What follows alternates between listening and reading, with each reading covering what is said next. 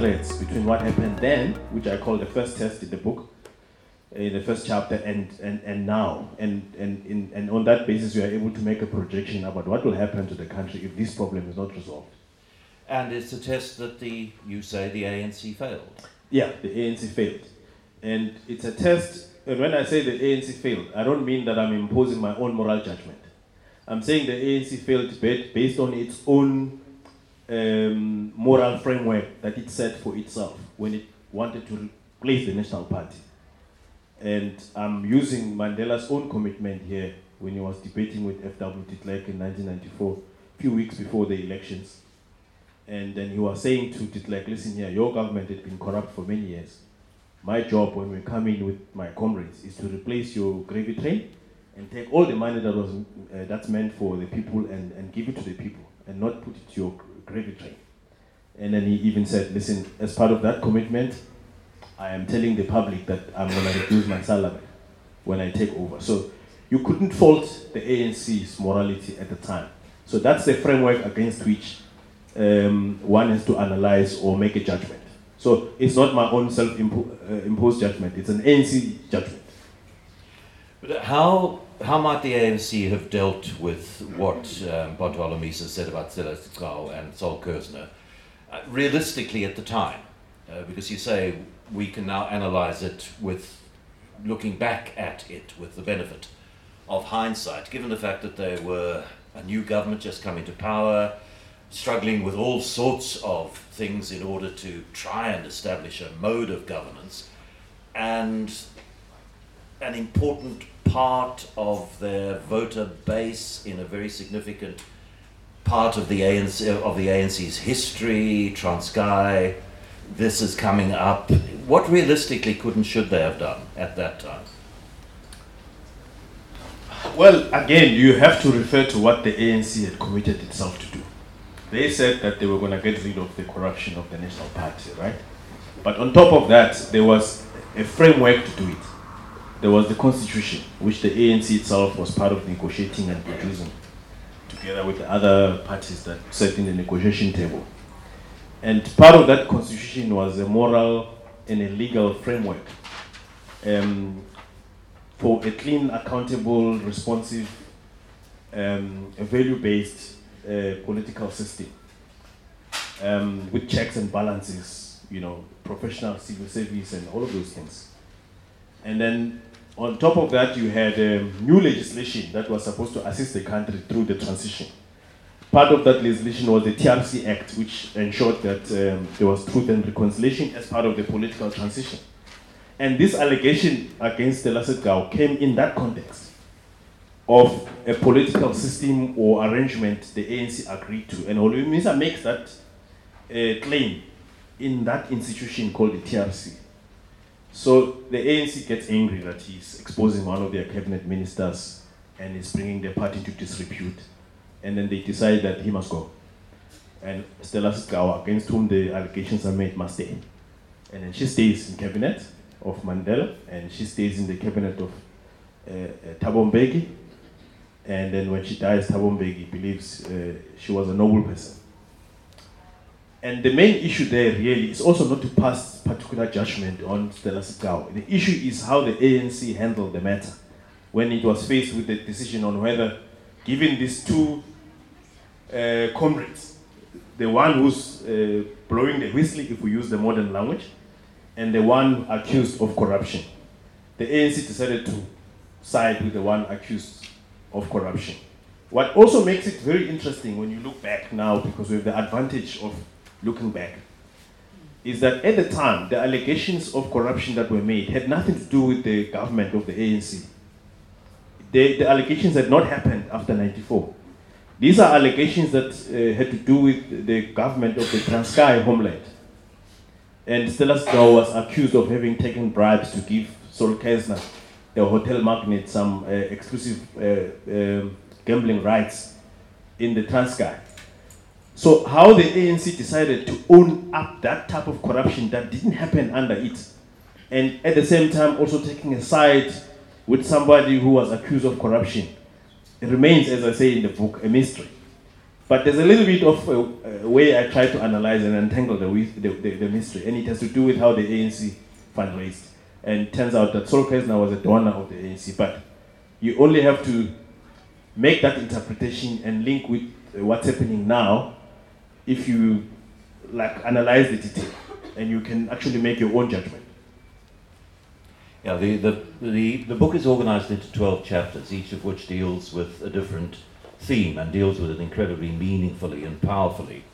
And it, the, the first chapter, which we've been talking about now, finishes the seeds of the tragedy were transmitted from the old order via a toxic mix of old money, businessmen eager to win favors from politicians, and political leaders ready to tackle anyone who dared make corruption claims against the party. So, as the new constitutional order was being born, corruption was given a new impetus under a new dispensation. And the second chapter is called um, The Louder the Call, and it, it's absolutely fascinating the way you've gone back and counted the number of mentions of corruption and the need to fight corruption in the January 8 statements and the SONA addresses. And you know, turns out, surprise, surprise, Jacob Zuma has been the most vocal in SONA's and in January 8 statements about the need to fight corruption. Yeah, that was a very uh, uh, interesting exercise because, you know, um, I had been thinking, how do you best demonstrate that there's some cognitive dissonance here? In other words, the, what the ANC says and what it does don't sync, don't come together. So I had to develop a method to show that actually between Mandela, from Mandela to uh, President Cyril Ramaphosa now, who is the leader most concerned about corruption? And how do you get that? Um, you get that uh, by what people say, what people articulate in public. And in South Africa, there are only two important speeches in our political calendar for as long as the ANC is in power. That is the January 8 statement of the ANC, where they set out the party priorities and they make an assessment of how the party has been doing for the previous year and they make a projection of what should happen next. In fact, that statement becomes like an instruction to government, what government should do next. So if you want to understand the SONA, you must first understand the January 8 statement. For as long as the ANC is in power, that, that's, that what, that's what happens. So I took these two speeches and analyzed them, and I had to get all of them together from Mandela to Cyril Ramaphosa, and then say, okay, which speech has got most mentions of corruption? Between so I do take Mandela's all State of the Nation addresses and all January 8 statements since 94. Then I say, okay, these are so many, this is the speech that has got most mentions. I do the same exercise with all of them.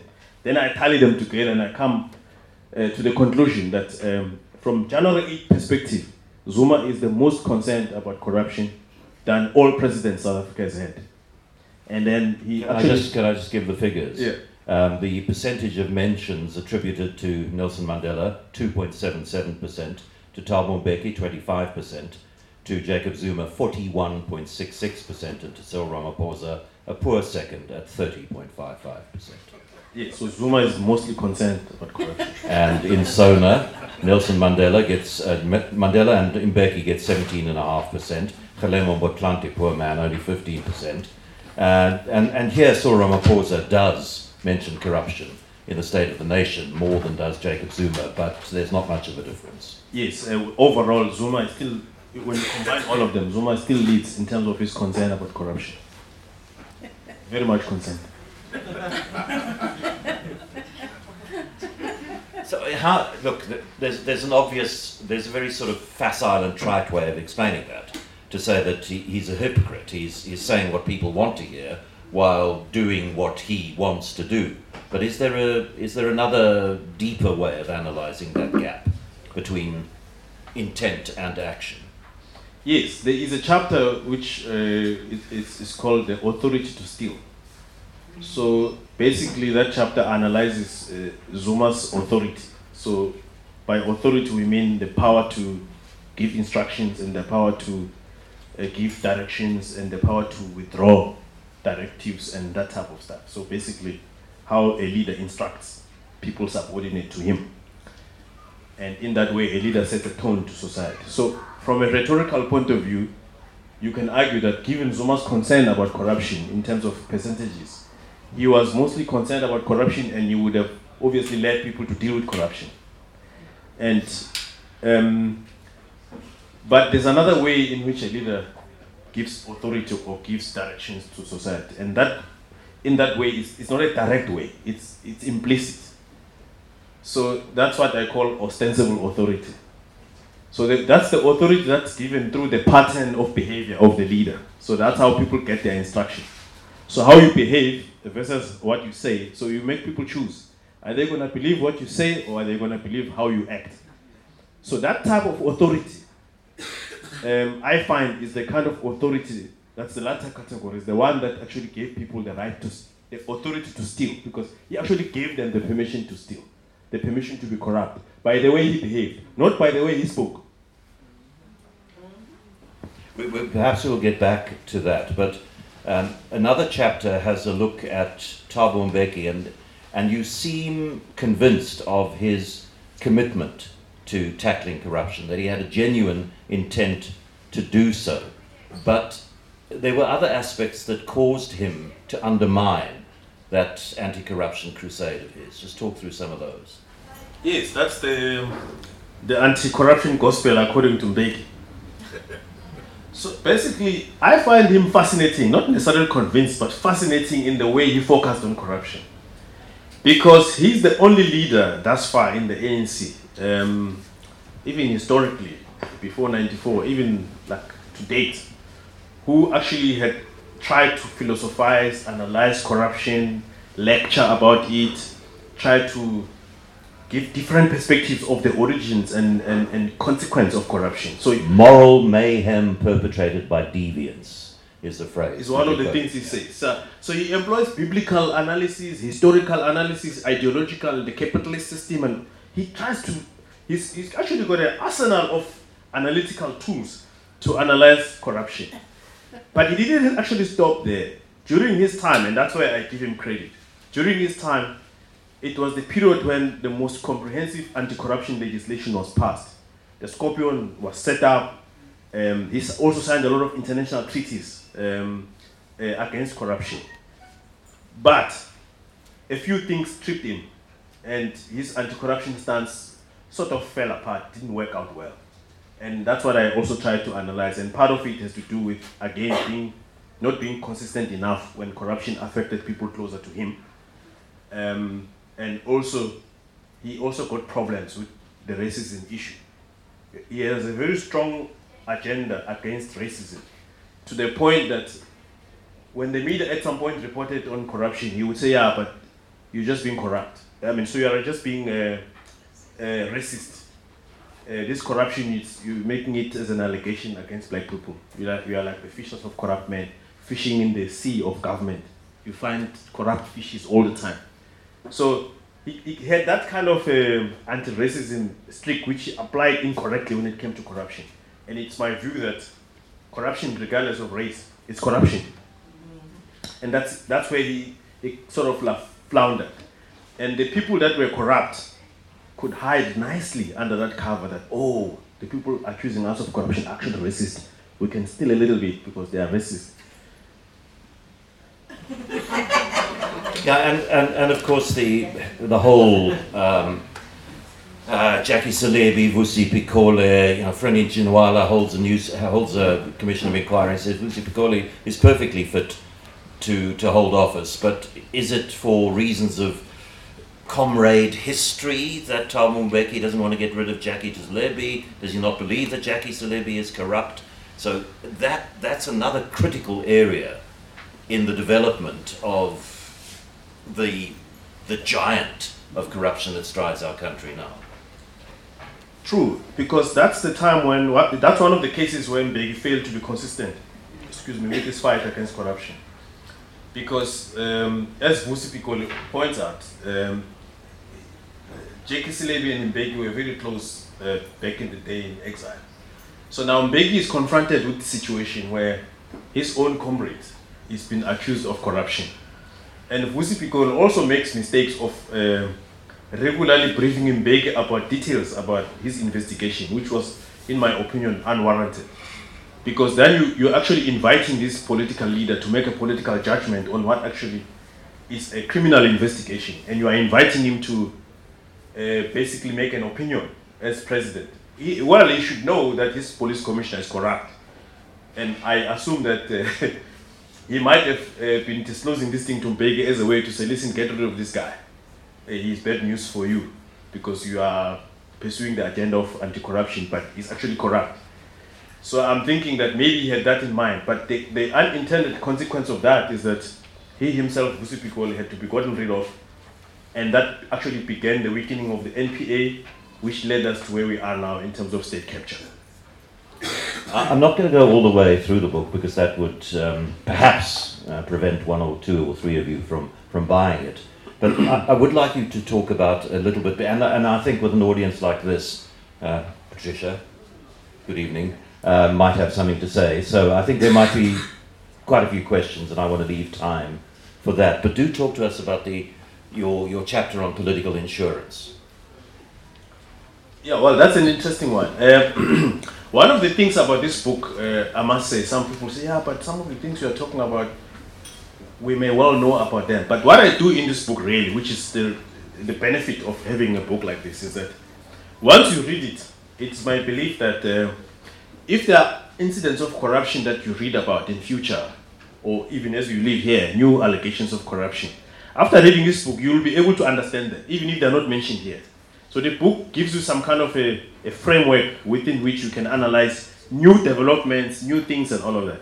So as I was wrapping up the book, I was confronted with this uh, issue of Arthur Fraser. And then I wanted to, I felt like, you see, this is actually what I was talking about in the book chapter on political insurance. Actually, it's further evidence of how it works. So, how it works is that if I know of instances of corruption implicating you, so I don't report to the police, I just keep them. That's how the ANC leaders do it. The day you have allegations against me, then I unleash what I have. Mm-hmm. So that it serves as a mutual deterrence that you shouldn't talk about my corruption. That's how the political insurance, at least one aspect of it, is done. The second one is where people literally buy the insurance. So these are business people who know that they want to do corruption in government or whatever they want tenders, and then they basically they can pay a leader, they can pay a faction of the ANC, they can pay a structure, or they can literally pay the whole ANC or do a deal in partnership with the front company that fundraises money for the ANC. So in the event that a corruption scandal emerges, it's almost impossible while the ANC is in power to investigate anyone who is associated um, with the ANC. So it serves as a political insurance against being investigated. So in that way, the ANC is not able to deal with corruption. Is is there a particular point in the in the last uh, six and 22, 28 years where there was you, you've talked you and you've talked and you've write you've written about how the seeds were sown right from the very beginning. But was there a point at which the ANC should have recognized in its internal discussions that we we're close to reaching a point of no return and where the culture of corruption wasn't entrenched enough yet to be able to turn it around? Is there a big missed opportunity in the last 15, 20 years? It's not one. There are many opportunities the ANC missed. Um, in the beginning, it was evasive. I mean, I remember I was covering the um, uh, the National General Council of the ANC in 2000 in in Gqeberha. It happened to be my first big conference of the ANC to cover. And the talk at the time was like, we need a new cadre, we need a new morality, a new cadre who won't be corrupt, who will be selfless, uh, and all of that. And Mbeki gave a speech there uh, of calling for this new cadre who won't be corrupt, new morality.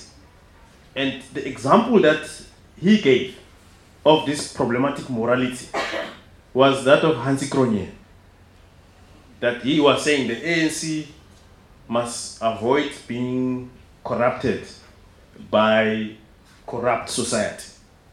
And Hansi Cronje, who at the time had been caught uh, with the scandal of match fixing, was, according to Mbeki, the representative of this corrupt figure that the ANC must not become. At that time, there were already lots of ANC people that had been reported in the media to be corrupt.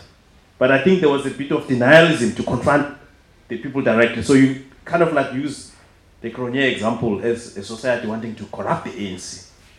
But I'm sure now we can agree that actually it's the other way around. So the, that's one moment which I think they, by that time they had realized they had a problem, but they kind of like were evasive. But for me, the, the striking one, the first big striking one was the Tony Yengeni case. Because when he appealed his uh, conviction by uh, magistrate uh, Boy, uh, uh, Boyson, if I'm not mistaken, the case was heard by two judges from Gauteng, the appeal case. And then they wrote a judgment which I think for me should have been used by the ANC as a guideline on how to deal with corruption. They made a comment about the role of the NPA and the interface between the NPA and politicians, why, why the NPA must be independent. And they were commenting about the fact that Bulelani Ngcuka and Penuel Maduna had called a press conference and they made a comment about Tony Yengeni case. And Tony Yengeni was leaning on that to say, well, Penuel Maduna and Bulelani Ngcuka promised me that I won't go to jail. They said I must just pay a fine. That's why I'm admitting to my corruption. Right? And the judge says, listen here, that must not happen. The NPA must be independent from political interference. Number two, Tony Yengeni made an argument in court that, listen, anyway, I've resigned as a chief whip. So I've shown remorse, so I don't need to be punished any further. And the judge said, actually, resigning must not be an honor for a corrupt individual. That's what should happen in the first place. You shouldn't be there. So the ANC could have written that in its rule book that individuals that are corrupt must leave public office early on. So they didn't do that, and they didn't do anything on the NPA. Years later, Bulelani Ngcuka and Penuel Maduna will appear on television commenting about the Zuma case. No lesson learned. Uh, years later, I mean, two weeks ago, Kgalema Motlanthe was unveiling new measures to help the party get rid of corruption. In other words, they don't want to elect people that are corrupt. But they just said that long time ago. So Again, if you there's another incident. If you look at what happened to John Block, the chairman of the ANC in the Northern Cape, um, three benches of different courts sat on that matter on, on different occasions. When they were sentencing him, one of the judges said, Listen, we need to fight this corruption not with uh, kid gloves, we need to fight it with hard stuff. And this is a case that must be dealt with. Now, if you go back to the ANC documents, kind of like what the judges are saying is also what's in the ANC declarations, right? But when John Block is sentenced, the ANC says, oh no, we believe he's, he's, he's innocent uh, until proven guilty. That's when he was charged. When he was sentenced, eventually said, no, we think the appeal will succeed. Until today, the ANC has not issued a statement to say, we agree with the court judgment and the court judgment is correct. We think branches must read the judgment and then our comrades must behave accordingly. Until today, the ANC has not done that. Until today, the ANC has not done anything on the Tony Yengeni case to say, we agree with the judge. Well, it's still on the NEC. Yes. Now, fast forward to Schabir Shaik case when he was found guilty. The judge made a very strong comments about that this kind of corruption, if it's not dealt with, it can lead to coups. Like, I mean, a coup is a very serious issue, right? now we know what happened with the uh, July unrest, right? Um, and people talking about insurrection, which is basically a coup. and if you trace it, what happened? The Sandy Committee, Africa, Professor Sandy, uh, Afri- Africa Commission, it says many people they interviewed say it's because of the problems in the ANC. And if you analyze what is the problem, it's corruption, right? So that was another missed opportunity to say, well, let's look at this judgment of, uh, uh, uh, of Schabir Shaik and what can the ANC learn from it? Are there anything, anything in that judgment that can be put as the rules of the ANC to govern the conduct? They didn't do that. So until today, there is no statement like that that says we agree with the judgment on the following, uh, we are therefore going to do the following. So the only thing that happened there, at least on the Shabiru was Zuma was fired. But again, maybe convenient for Mbeki to try to fight in Polokwane to win a third term as ANC president. Not the kind of consistency you need for corruption. If you're going to fire somebody and then you want to stand in their position, it doesn't give you that credibility that you're actually fighting corruption. It looks like you're fighting for your own benefit. So you can't fight corruption like that. Are you any more impressed by what is happening at the moment and the commitments that are being made at the moment and the attempt to change the rules uh, so that people who are who have been officially charged with serious cases are not allowed to stand for office or do you regard this as the same kind of effective window dressing as has been the case in the past? Well, look, I think again it's a question of do you want to talk or do you want to act? So talking, uh, well, the ANC you will you you you will have you will be satisfied with the documents. They're enough. There's too many. They can keep on they keep on changing the rephrasing and strengthening and sharpening and polishing and doing everything. But I mean, we don't see the action. Zondo published a report, and some of the key people mentioned in the report are still in cabinet today. And this is not Zuma uh, presidency, it's still Ramaphosa presidency. So some of the people are still in cabinet after all of the horrors at the Zondo Commission. And um, Zondo makes ruling about um, cadre deployment. The ANC is challenging that in court. They want to continue with cadre deployment. And they even say now that actually this, they have a right to do it even in the private sector, something like that. Um, so, and then you have Zandile Gumede in, in Natal, the former eThekwini mayor, is undergoing a trial. She remains the chairperson of that region, which is the biggest region in the country of the ANC. So she's facing something like more than 500 to 1,000 uh, counts of corruption and fraud. Duly elected by the majority of the people in that uh, region. Uh, another person in Mpumalanga is facing murder charges, is being elected as treasurer of the party. So you can go on and on and on, but again, as I say, The VBS people remaining in office. Yeah, they remain in when They, when they did leave, they get back into office. And one, one so of them goes in on. yeah. Is busy campaigning that the step aside rule must be scrapped. And then, um, so the thing is, all of this, the louder the call, which is the louder the call against corruption, runs parallel with the entrenchment of corruption. And I think for the first time in the history of this country, I, I, I, yesterday we have the biggest, um, should I say, the highest value, if monetary value of corruption, put corruption cases put together. I think uh, Godfrey Lebeya put it at more than one trillion rands worth of corruption cases being investigated by uh, by the Hawks. It's unprecedented.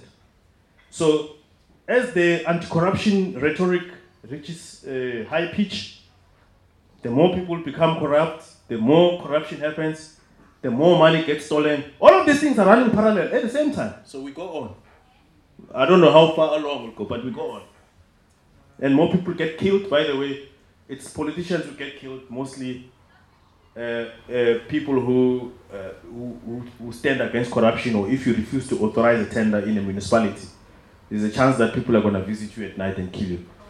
Um, there's a municipality called Collins Chabane municipality in Limpopo. The mayor was killed just last month. In KZN, the, the point reached, uh, it reached a point where the former premier of KwaZulu Natal established the commission chaired by Advocate Moerane to look at political killings. And he concluded that all the killings had to do with corruption, uh, nepotism, and procurement, and all of that. So, more people are dying, more commitments to fight corruption, more people uh, stay in positions who are corrupt, and we go on.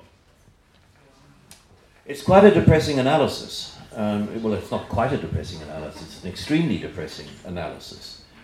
So there's, there's no sense for you of any, any reasonable possibility of the ANC doing what it constantly promises to do, which is renew itself. Look, at the moment, I think we're faced with uh, two, three possible scenarios. One is that uh, it was once propagated by Kgalema Motlanthe that the ANC needs to lose power and then it can get rid of all the, all the people that have joined the ANC for wrong reasons. And then it can clean itself and maybe it can come back in power as a clean party. The other option is that the ANC can clean itself even if it's in government, and that's what it's committed itself to do. So those are the two scenarios. The third scenario, which might be more realistic, but it's very painful to think about this, is that we've now entered a new phase in our politics, which is uh, the post 1994 new struggle. It's got its own heroes, struggle heroes. And, and there's a chapter about the, the, the, the heroes, the whistleblowers. Yeah. New struggle heroes are being born now, not the ones that fought apartheid, but the ones that are fighting to preserve democracy and, and, and the constitutional structure we have. So they are prepared to die, just like the previous uh, generation of Patricia Lille and others were prepared to die to be sent to prison, to go to exile, um, to be detained without trial, taken away from their families, put on Robben Island for 27 years. So that was the spirit of, the, of that time. So that struggle is back now in a different uh, guise, which is that people are now struggling to preserve the democratic system that we have from collapse and they're prepared to die for it. And that's where we are. Which Babita Deokaran did, and yesterday was the first anniversary of it. And I just, Adriaan Basson is sitting there of News 24. Sometimes a small thing allows you to understand the immense scope of this problem more than trying to wrestle with the immense scope of the problem. And I just cannot stop thinking about this Tembisa hospital manager who is still in his job, who bought for a hospital 200 pairs of skinny jeans for girls aged 6 and 7 at a cost of 2,500 Rand each. Excuse me? It's, it's just so obviously, incontrovertibly, unarguably, obscenely wrong and somebody who tried to point this out is killed. Yeah, well, that's uh, that's what happens. The, the, the, interesting thing about that story is why is it that the Tembisa guy calls ANC people to help him? Why can't he call Azapo or or COPE or DA or whatever? He calls ANC people to say, "Help me with News 24. I'm in trouble." Why? Why can't he call COSATU? Why can't he call other people? Because he thinks he's going to get help from the ANC. Well, I, am just leaving it out there because yeah. this person is specifically calling ANC people. He says, Help me. Why must ANC people help him? Why can't he call DA and say, Help me, I'm in trouble here in Tembisa? News 24 is dealing with me. Why can't he call uh, Good? And th- there's also a chapter, Pandemic Meets Pandemic, and, and it obviously looks at the, um, the incredible increase in the corruption and the tenders during the, the COVID pandemic. And I mean, you know, we think uh, state capture in terms of the big ones. We think of Eskom and Transnet and those huge sums of money, but there's also a very, very instructive table in, in this chapter, Pandemic versus Pandemic, which looks at poor financial controls in municipalities. And if you look at the combination of irregular expenditure, fruitless and wasteful expenditure, and unauthorized expenditure across municipalities from the Auditor General's report, in the year 2008 2009, that is a total of 4.8 billion rand. If you do the same for 29 20, it is a total of 52 billion rand. That is the scale of how the looting and wasteful expenditure has increased in this country. And, and please, please find a way. Tell us there is a way we can stop it. Yeah, and by the way, these numbers are conservative because what has happened is that over the years, uh, officials have found a way to game the system. So irregular expenditure looks like it has fallen in the last few years, but fruitless expenditure is up, and um, um, unauthorized expenditure is up. So what has happened is exactly what we find now with Tembisa Hospital.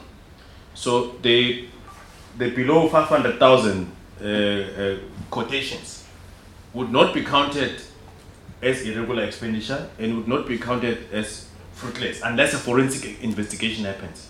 And the Auditor General doesn't always do forensic investigation.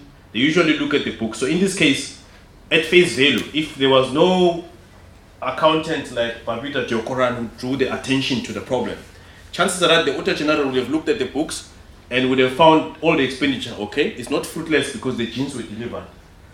Uh, two, um, it's not irregular because the expenditure was within the delegated authority of the hospital CEO, right? Um, three is not um, unauthorized expenditure because the expenditure is approved by the provincial legislature of Gauteng and the health department. So chances are that at face value, an auditor coming to look at those books who is not paying attention would have found no problem with Tembisa Hospital. So that's one of the problems about corruption in this country that it's so dra- it's so draining on the state. It's basically the state is overwhelmed. It has no way of investigating every allegation of corruption. So, as we said earlier, as the proclamations are made about you know uh, anti-corruption measures and all of that, the scale and the monetary value is, is growing to the point where now we're dealing with more than one trillion rand, which is unprecedented. Um, so uh, something has to be done around capacitating the state to deal with this overwhelming problem. And I think part of the problem is in the ANC. If you if you don't solve the political problem, then the entire state um, is, is, is consumed under the weight of this corruption, which is mainly the source of it is, is really political. The incentive to be corrupt um, is much higher than the penalties. Can't one argue that although they are not they're not cause for popping open a champagne bottle and donning Lurex tights and dancing on the table, some of the appointments that Cyril Ramaphosa has made to the NPA, to the SIU, to the ConCourt and so on, are, if not grounds for boundless optimism, at least tiny little seeds which have been planted in potentially fertile soil. I agree. I think if you look at the appointments at the NPA, first of all, the, the manner of appointment is commendable, which is you set up a panel to interview the head of the NPA, something which has not happened before. And then you set up a panel to interview the head of SARS, which has not happened before. Um, but for some reason, there's no panel to interview the new head of SARS. Don't know why.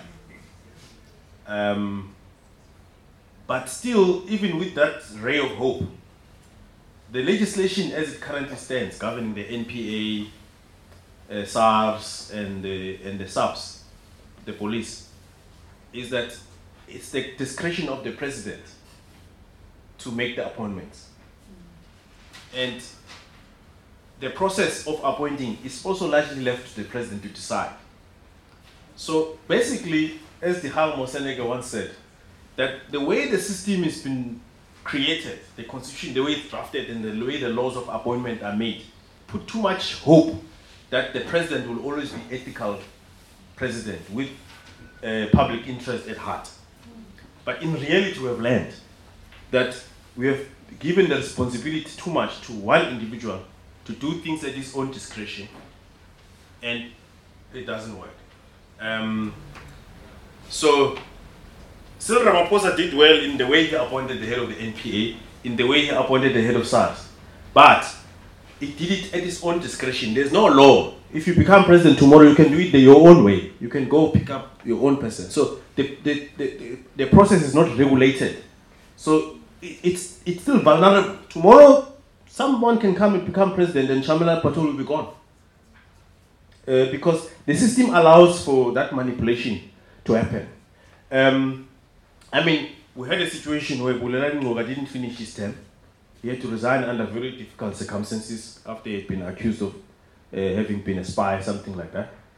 And then you had um, Mokotedi Mpshe, who was acting and he resigned under very mysterious, uh, problematic circumstances. And we know that um, he had uh, done Mbeki's bidding before um, he did Zuma's bidding. So in the case of Jackie Selebi, for example, Mbeki didn't like the idea that the Scorpions could raid and arrest Selebi. And the Scorpions had obtained search and arrest warrants. Mbeki didn't want that. That's why Pikoli had to go. So the moment uh, Mokotedi Mpshe took over, what did he do? He tried to reverse both. So he basically tried to do what Mbeki wished. So the court agreed on one, but the other one, the court didn't agree. But even on the one where he still could have executed it, he decided not to act on it.